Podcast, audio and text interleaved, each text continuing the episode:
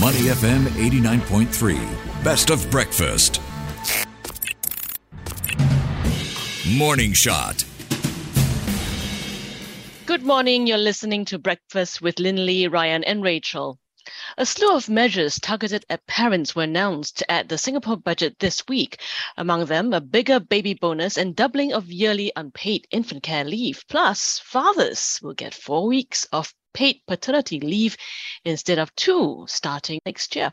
Working mothers, on the other hand, will also be allowed to claim a fixed amount of tax relief for children born or adopted next year.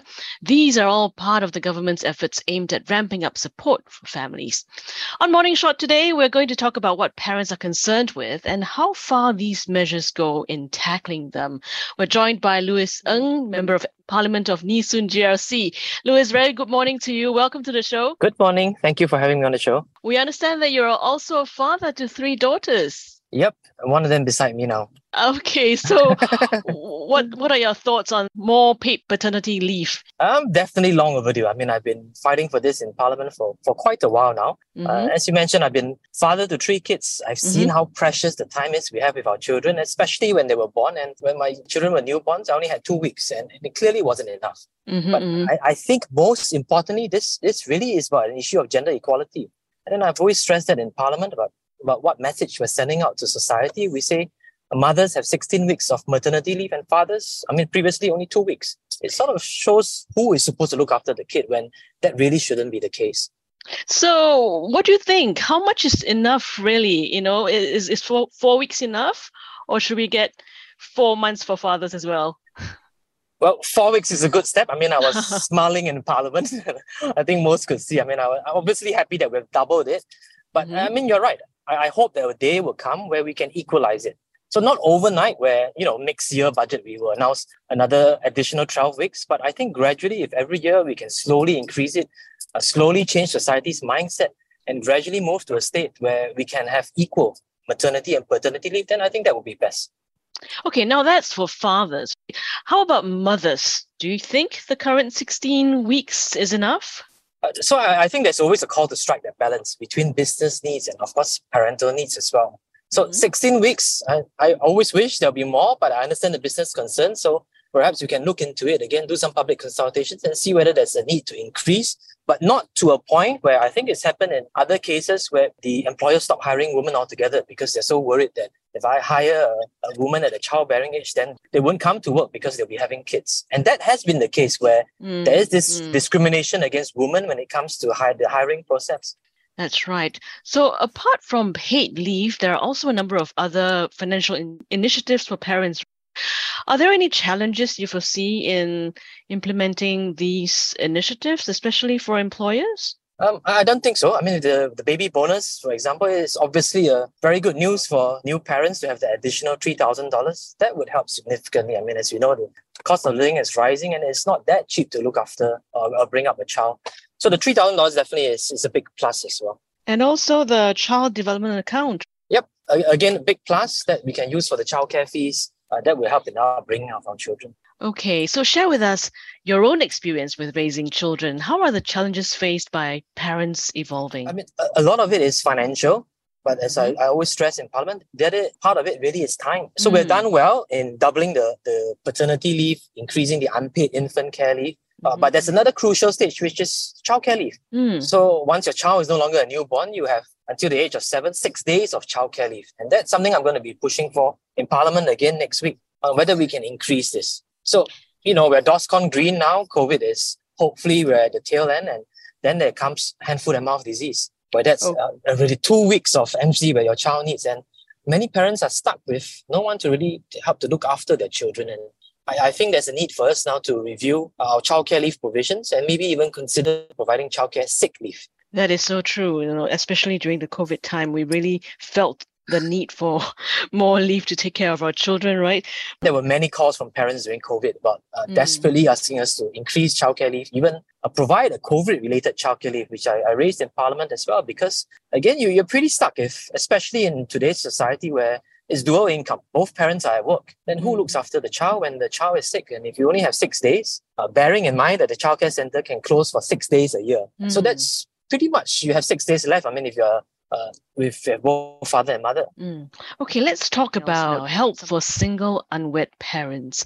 That's another segment of the population that you've talked about in Parliament.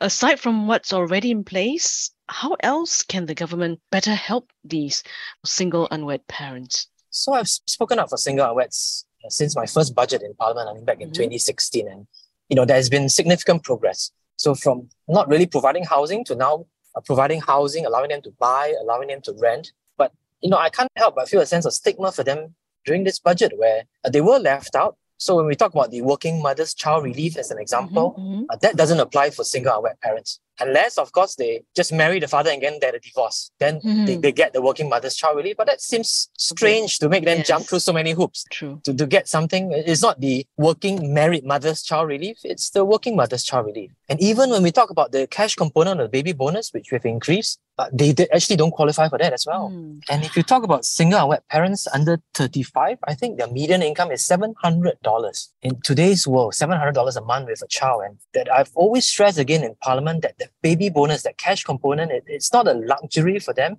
It really is a lifeline. And this additional $3,000 will go a long way in helping the single unweds and especially their children. Yeah, certainly there's lots more that can be done for this group of uh, parents. How far do you think these new initiatives go in solving some of those things that you've just uh, mentioned? For parenthood issues, I mean, that goes a long way. I mean, many of us have pushed this for, for a long time the baby bonus, the working mother's child relief, the in, unpaid infant care, uh, the paternity leave.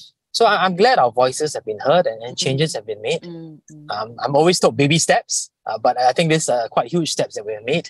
But now let's also have, have some baby steps for childcare leave uh, for single and wed parents as well. Yeah, all steps in the right direction.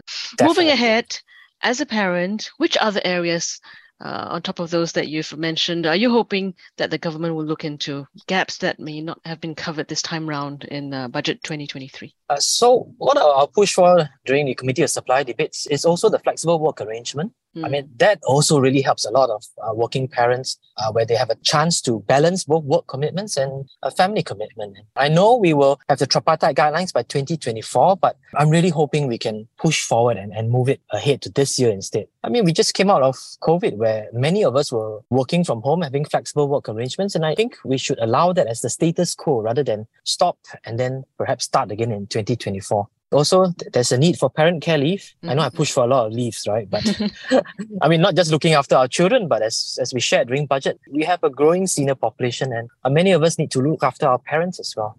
And one more thing that uh, is definitely good news in a sense the lapse of foreign domestic worker levy tax relief right? yep uh, again that will help in terms of looking after our children. That was the last part i was i would raise again is the fertility leave as we know, many of our younger generation are now getting married later and uh, relying on IVF. And I think uh, there's a need to provide more support to those who are trying so hard to have children and, and maybe are unable to. And IVF would help in fertility leave for them to undergo the IVF treatments, which is, is a very painful process. All my children were born through IVF, so I know oh. how difficult it, it can be, both uh, physically, emotionally, and like we've said how our employers can be more supportive. And I think the government has a role to play there as well in, in providing fertility leave, which some countries like South Korea have provided as well. Okay, thank you very much, Louis.